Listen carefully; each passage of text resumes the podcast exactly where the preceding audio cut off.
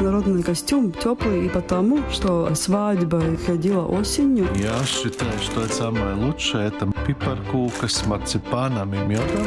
Представляете, это 60-х годов хранится этот красный платочек, держала Ви Артмана в руках. Латвийская джазовая, не только джазовая, популярная музыка выросла на биг-бенде.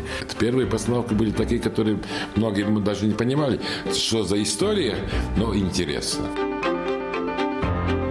Культурный код. Летом 1998 года на улице Меркеля напротив Рижского латышского общества появилась колоритная скульптура. Стильный узколицый джентльмен в шикарном костюме и широкополой шляпе. Подпись гласит «Памятник художнику, графику и живописцу Карлису Падексу. Годы жизни 1911-1940. Автор скульптуры – известный мастер Андрис Варпа. Ну а спонсором возведения стала дама из Дюссельдорфа, некогда жившая в Риге Рита Червеняк-Виркова. Будучи ребенком, она соседствовала с Падексом, часто встречала его самого, видела картины. После Второй мировой войны ее семья эмигрировала, но время не стерло из памяти образ рижского денди, яркого, талантливого, эпатажного Карлиса Падекса.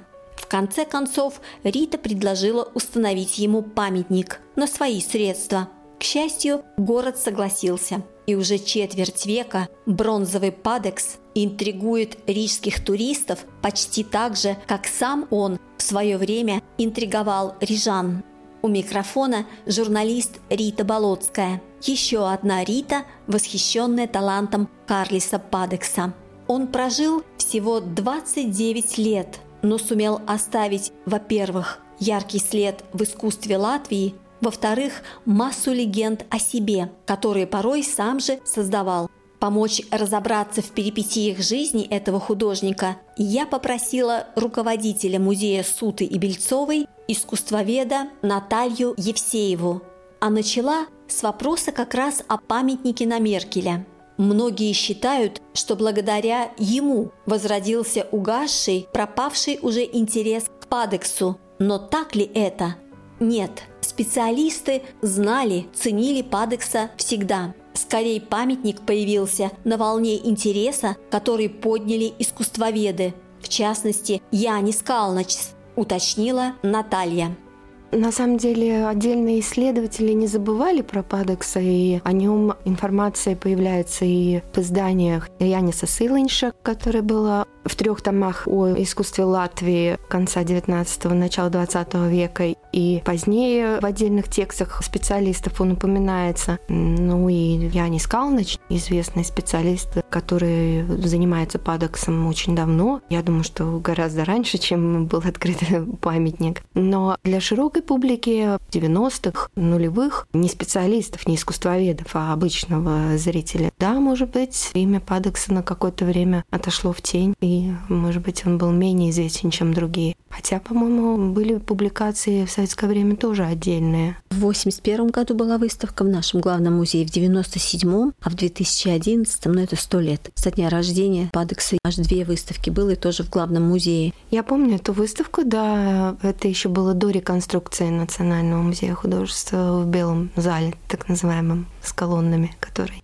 ну, у Падекса больше, наверное, графики, если мы сравниваем количественно, но и живопись тоже есть. А графика, как мы знаем, материал хрупкий, предметы на бумаге экспонируются реже так как из-за условий экспонирования и сохранности они не могут быть длительно выставлены. На свету бумага желтеет, и есть ограничения. Графику вообще экспонируют такими короткими периодами. О Падексе пишут порой, характеризуя его и как аутсайдера живописи, и как анфан террибль живописи. Как искусствоведы, знатоки определяют его место в культуре латвийской? Ну, в какой-то мере он был аутсайдером, и он к этой роли, наверное, сам во многом стремился. И тем, как он вел себя, и как давал свой внешний облик, насколько я помню, он даже был рад, что от него держатся подальше, иногда считают странным. Но если от оценивать именно в контексте истории искусства Латвии, да, он тоже выделяется очень сильно, но такого второго художника нет. И он действительно очень самобытен, узнаваем. У него свой оригинальный художественный язык, которому, надо сказать, он пришел очень рано. Его первый цикл, вот «Красный смех», был создан, когда он еще только поступил в Академию художеств на первом курсе. Ему, по-моему, даже 20 лет еще не было, когда он его показал. И, в общем-то, он пришел учиться, ну, можно сказать, сложившимся художником, сформировавшимся во многом. Хотя, конечно, нельзя сказать, что он вообще не менялся, у него была тоже какая-то своя эволюция. И считается в искусствоведении, что экспрессионизм а, как таковой, его черты в латышском искусстве встречаются нечасто. Такой, может быть, не самый прижившийся стиль из общемировых в истории искусства Латвии. Но вот э, Падекс — это как раз пример того, как экспрессионизм мог проявлять себя в творчестве отдельных художников. Культурный код. Первый цикл «Красный смех» – это графика Падекса, серия антивоенных картин, вдохновением для которых послужил одноименный рассказ Леонида Андреева о самом страшном из преступлений, творимых в мире – войне. Рисунки Падекса очень впечатляют. Они и реалистичны, и фантасмагоричны одновременно. Недаром именно красный смех включен в культурный канон Латвии. По мнению специалистов, Карлис Падекс мог создать один лишь красный смех и уже вписал бы свое имя в историю латвийского искусства, но создал гораздо больше. А к теме войны возвращался еще и еще и еще, рисуя раненых, убитых, выживших, но изуродованных. Эта тема всегда была ему особенно близка. Может, потому что в детстве бежал вместе с родителями из Риги, спасаясь от Первой мировой войны. Позже видел много увечных, покалеченных. А может, своя собственная, рано обнаруженная болезнь – туберкулез – и постоянное близкое дыхание смерти обостряли эмоции. Трудно сказать, одна причина или несколько, но мировосприятие у Падекса точно было трагическим. Продолжает искусствовед Наталья Евсеева. Это его личный вот такой взгляд на мир драматическое восприятие реальности. На самом деле, Первую мировую войну он застал маленьким ребенком, пережил в раннем детстве, и каких-то прямых вот таких вот соприкосновений с этой ужасной действительностью у него такого травматического детского вот опыта не было. Конечно, он мог видеть каких-то инвалидов, да, но в таких количествах, как он их рисовал, скорее всего, нет. И похоже, что интерес у него развился к этой теме отображать вот эти и ужасы войны, и изродованные тела, и вот этих инвалидов, э, нищих, которые потом без ноги и без руки в их ужасной действительности. Это его интерес позднего уже возраста, когда он понял, что хочет стать художником. И, ну вот, э, одна из тоже художниц, Эрна Гейстауте, упоминала, что вот в 30-м году, когда она была в гостях у Падекса, он ей показывал большую книгу, иллюстрированную документальными фотографиями на немецком языке о Первой мировой войне, об ужасах Первой мировой и о всех вот этих изуродованных людях и инвалидах, которые выжили после этих ужасных событий. И это на него произвело невероятное впечатление. И я предполагаю, что вот и отчасти другие искусствоведы тоже так считают, что это ну, продиктовано вот его вот такими более поздними впечатлениями. Но факт, что он этим заинтересовался, и это на него так повлияло, безусловно, это его характер, это его мироощущение. И, как я поняла, он специально искал контакты с этими людьми, которых встречал на улице, нищенствующие, вот такие бомжи, не бомжи, как бы их мы сегодня назвали, или ну, вот такие инвалиды, изуродованные войной, которые там торговали цветами или каким-то махоркой там или чем. Он специально хотел с ними сдружиться, пообщаться с такими маргиналами, искал общение, интересовался о том, как они со своим бытом справляются, как они живут, чем они живут, как тяготы они переносят. И он был известен в том кругу, и, насколько я поняла, в последний путь его после смерти провожали тоже вот отчасти вот такие его друзья. Он был, безусловно, пацифистом, и вот тоже известна такая фраза его. Может ли художник нарисовать такое произведение искусства, которое никогда больше не позволит людям брать винтовку в руки? Можно ли вот стать такой вот проповедью мира? Может ли стать произведение художника? Так, чтобы никогда больше. Он мечтал выставить свои вещи возле входа в церковь, чтобы прихожане, которые шли на службу, видели, на что вообще человек способен, на какие ужасы, чтобы это заставило их задуматься и о своей собственной человеческой природе, и вот о том, что Бог нам какие заповеди оставил, и в первую очередь не убей. Помимо этого цикла «Красный смех», что считается ценным в творчестве Падекса? Ну вот его Мадонна с пулеметом, Мадонна с улицы Мариес, его автопортреты в таком обнаженном виде, и Five O'Clock в морге, вот такая тематика. В принципе, его вещи ну вот 30-х годов, первой половины и отдельные вещи в конце, где он становится более лирическим таким, более мягким. Вот эта драма, накал страстей, он немного снижается. Наверное, так сказать, что вот есть какая-то одна, наверное, нет. Но вот эти отдельные вещи, которые я назвала.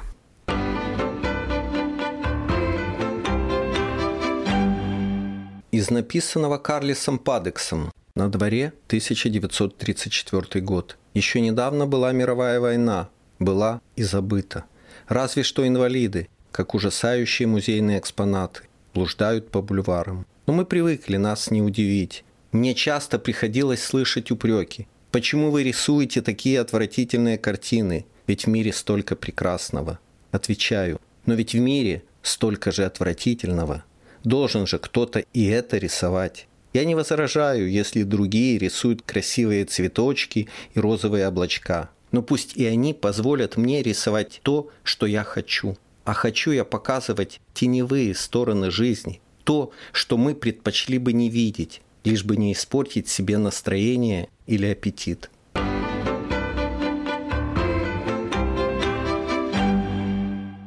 И вот этот человек, рисующий инвалидов, нищих и бродяг, тот самый шикарный Дэнди, воплощенный в бронзе напротив рижского латышского общества.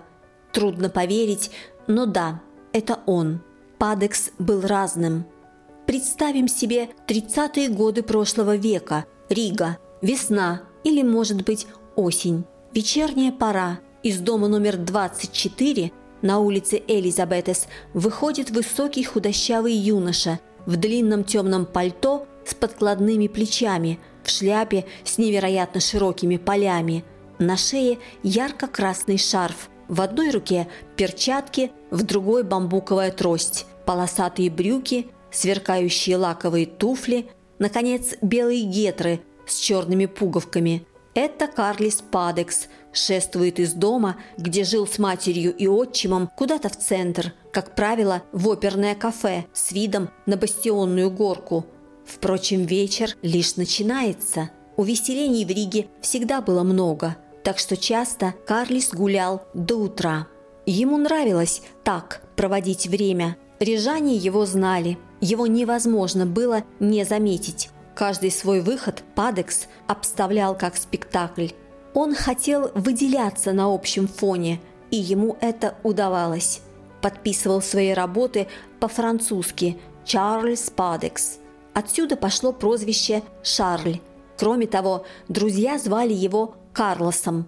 Это уже испанский мотив, навеянный стилем одежды. А уж как его любили бульварные издания, он постоянно фигурировал в скандальной светской хронике, причем с удовольствием поддерживал этот интерес, придумывая о себе разного рода небылицы.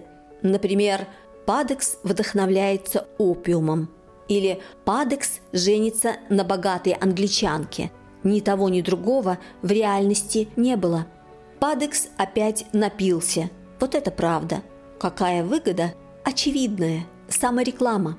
Карлис Падекс был уверен, все равно, что о тебе говорят, лишь бы говорили. И в живописи он тоже эпатировал, вообще любил находиться все время на виду. Характер был такой – Продолжаем разговор с искусствоведом Натальей Евсеевой. Его называли мастером рекламы и саморекламы. Да, сегодня мы понимаем, что практически ну, ты не можешь стать известным художником, если нет какого-то такого пиара дополнительного, который работает не только сами по себе хорошие картины или графика или какие-то ну, инсталляции или что-то. Но и если стоит за художником какая-то история, его скандальный внешний вид, или наоборот неизвестно, как он выглядит в случае Бэнкси, это все работает на популярность его искусства. Это как такой промоушен активный. Но он не думал, что ради того, чтобы хорошо продаваться, ради того, чтобы иметь какой-то коммерческий успех, делал эти вещи. Скорее, это вот опять же какая-то грань его характера, это часть его личности. Есть даже мнение, что некоторые скандальные статьи о себе в бульварных газетах он якобы писал сам о себе, выпячивая какие-то, даже, может быть, с точки зрения обывателя, негативные моменты. Да, это было, это факт. Такое ощущение, что человек торопился жить он прожил всего 29 лет. Там творчество такого вот уже настоящего, насыщенного лет 10 всего было. Ну, такие случаи в истории искусства есть. И вспомним и среди латышских художников Якоба Казака, который тоже прожил очень мало. Ну, Язып Гросвелл тоже умер молодым. Ну, или тот же Ван Гог, который тоже, по большому счету, работал всего примерно 10 лет как художник. Но в таких случаях обычно как-то так получается, что как будто бы художник чувствует и живет очень интенсивно. И в отдельные периоды особенно продуктивен и создает много своих работ. Некоторые живут гораздо дольше, но работ имеют даже меньше, чем вот такие мало прожившие мастера. Кстати, критики, ну и искусствоведы, современники Падекса упрекали его в том, что он совсем не хочет быть латышом, что он хочет казаться холодным, как англичанин, рисовать как француз, выглядит он как испанец, и что-то совсем не хочет подчеркнуть свою латышскость, на самом деле это, наверное, отчасти объясняется тем, что в 30-е вообще тема вот такого национального романтического подъема, она во всех сферах присутствует. И приход к власти Улманиса, и все те идеи, которые насаждаются в обществе, они, конечно, как будто бы и от художника требовали соответствия всему этому. Но парадоксально, что есть немецкий портал о Первой мировой войне, где собрана информация. Там работы Падекса тоже включены в тот раздел, где где показаны примеры искусства всей Европы. То есть при том, что вроде бы как он особо не старался подчеркнуть свою латышскость, свою национальную принадлежность, скажем так, тем не менее сегодня мы можем сказать, что он настолько оригинален, интересен, что он может представить Латвию вот в таком мировом контексте. Его можно смело поставить в ряд э, со многими такими художниками межвоенного времени, 30-х годов, кто имеет очень самобытное выражение.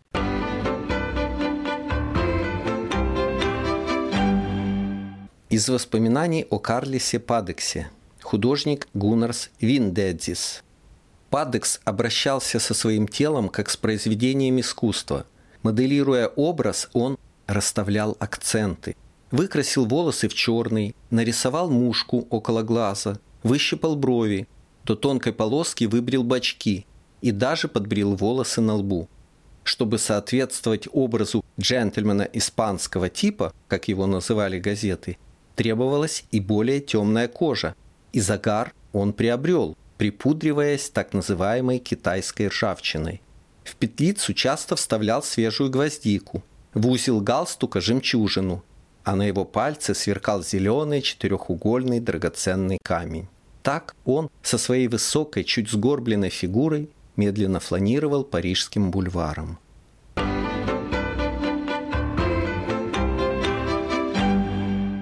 За свою короткую жизнь Карлис Падекс успел провести три выставки. Две из них наделали шума.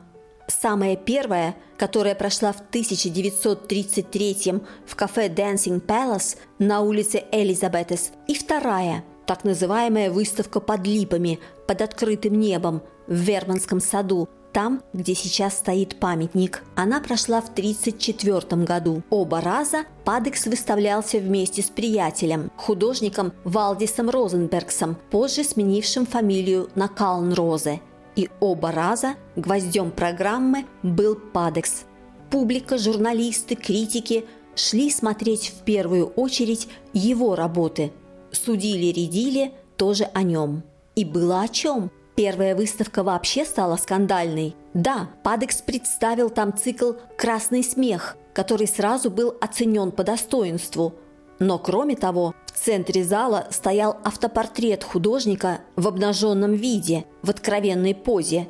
Вдобавок, там было много эротических рисунков с изображением женщин, причем лица дам часто повторяли один и тот же образ – Маргариту Ковалевскую, подругу Падекса, тоже студентку Академии художеств, из-за чего у Маргариты начались неприятности. Но все по порядку. Слово Натальи Евсеевой – целом скандалы, связанные с Падексом, с его работами, в основном касались, конечно, эротической тематики. Ну и того, как иногда зачастую он сам себя представлял в своих вот голых автопортретах и так далее. То есть это, конечно, на грани такого скандала. Сегодня мы можем такой аналог вспомнить Люсьена Фрейда, да, который изображает портреты голых людей, в том числе и свои автопортреты в обнаженном виде. Ну а в то время, ну, наверное, Гон Шилы, но в целом это, конечно, конечно, на художественном пространстве Латвии того времени это было скандальное высказывание художественное, скажем так. Какую роль играла Маргарита Ковалевского в его жизни? Она просто была приятельницей, подругой. На фотографиях они вместе изображены, но потом они поругались, вот, разошлись. Это, да, такая романтическая история. До конца не ясно, я так понимаю, связывала их что-то больше, чем такая дружба или нет. Он ее изображал и не раз в своих работах, и с этим как раз и была связана их ссора. На выставке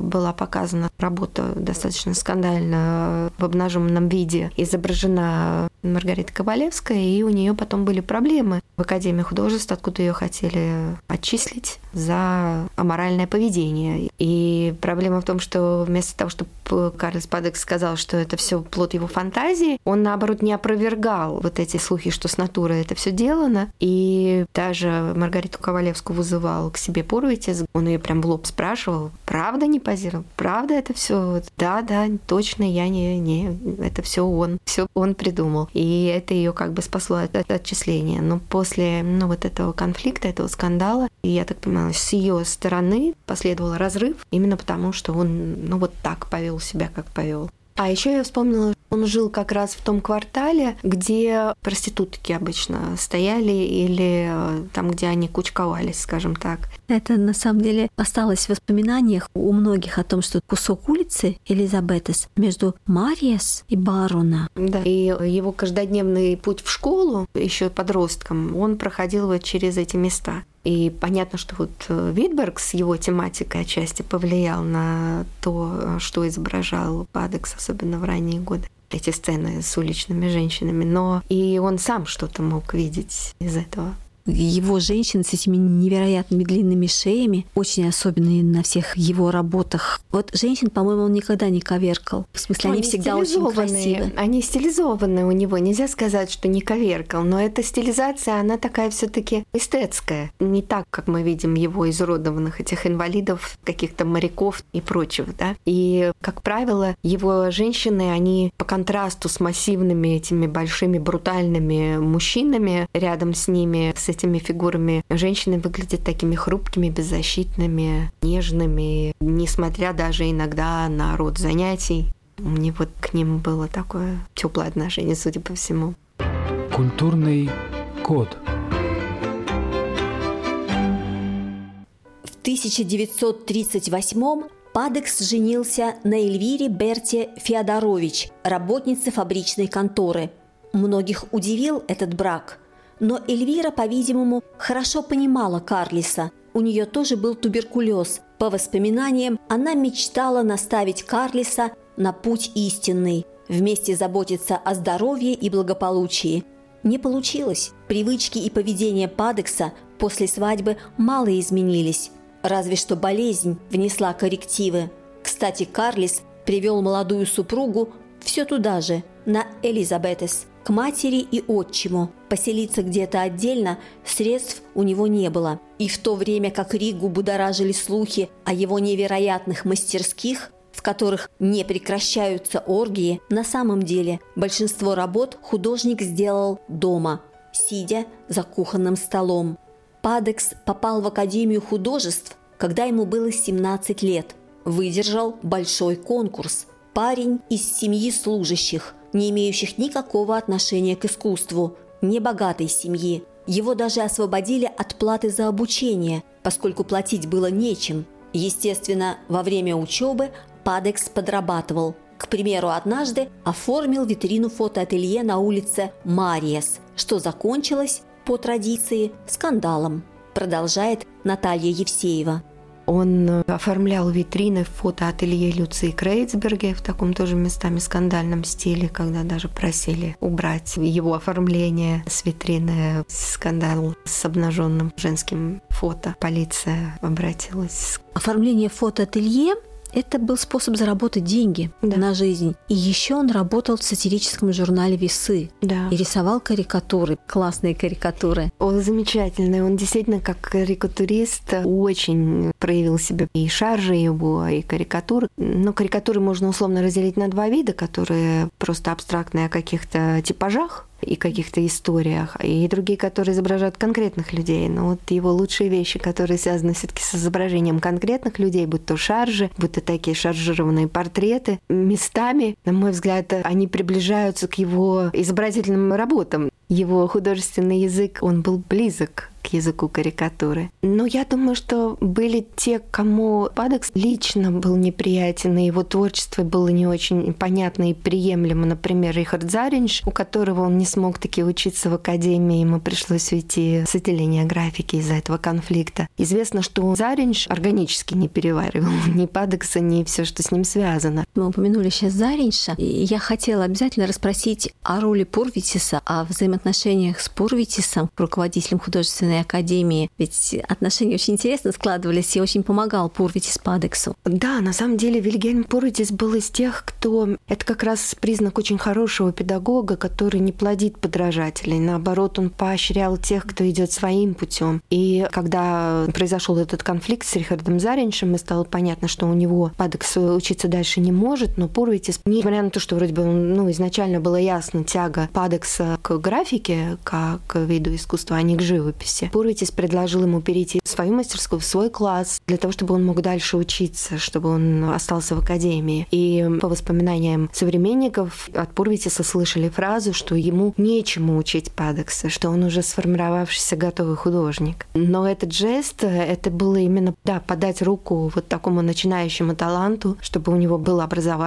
была возможность войти в этот мир искусства профессиональным художником. Пурвитис действительно очень много сделал для того, чтобы образование Падекс получил, но другое дело, что он сам, может быть, не настолько был настроен на то, чтобы академически учиться и что-то брать от своих учителей. Он как-то изначально видел свой путь сам. Вот у него было представление, что ему интересно, что нет. Ну, можно легко заметить, что на его стилистику в первые годы повлиял стиль Сигизмунда Витберга, его графика, рисунки тушью. И, конечно, Одри Бёрдслей с его стилистикой ар-деко и тоже такой изысканным таким эротизмом. Это его формирует. Плюс его вот мировосприятие трагическое, интерес к вот таким драматическим темам сказать, что его как-то очень сильно изменила Академия, наверное, нельзя. Он действительно пришел сложившимся художником и вышел из нее, в чем-то пополнив свой запас и арсенал технических средств, но в целом его талант такой, он был очень самобытный.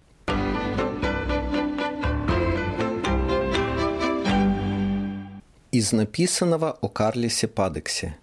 Падекс экстравагантен. Это темпераментный модернист, одаренный широкими и своеобразными художественными способностями. Красочная и многослойная жизнь нашего века требует от изобразительных искусств яркости ощущений и контрастов.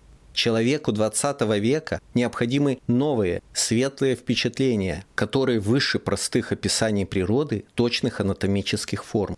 Настоящее искусство само пишет законы своего внутреннего содержания, которые по плечу только избранным. Мастерство ремесленника стало доступно многим, но от ремесла до искусства еще далеко. Выставленные работы Падекса свидетельствуют, что он пройдет этот путь легко играючи. Юлий Мадерникс. Газета «Яунакас Зиняс». Последние новости. 1933 год.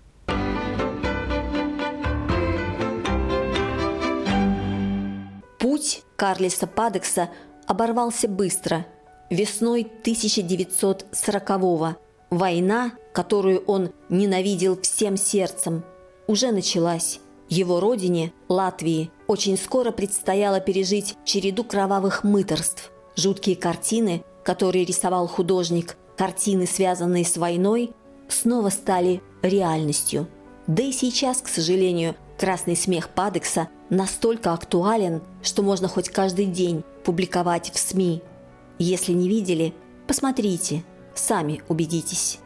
На этом сегодня все. Вела передачу журналист Рита Болотская. Встретимся через неделю. Культурный код.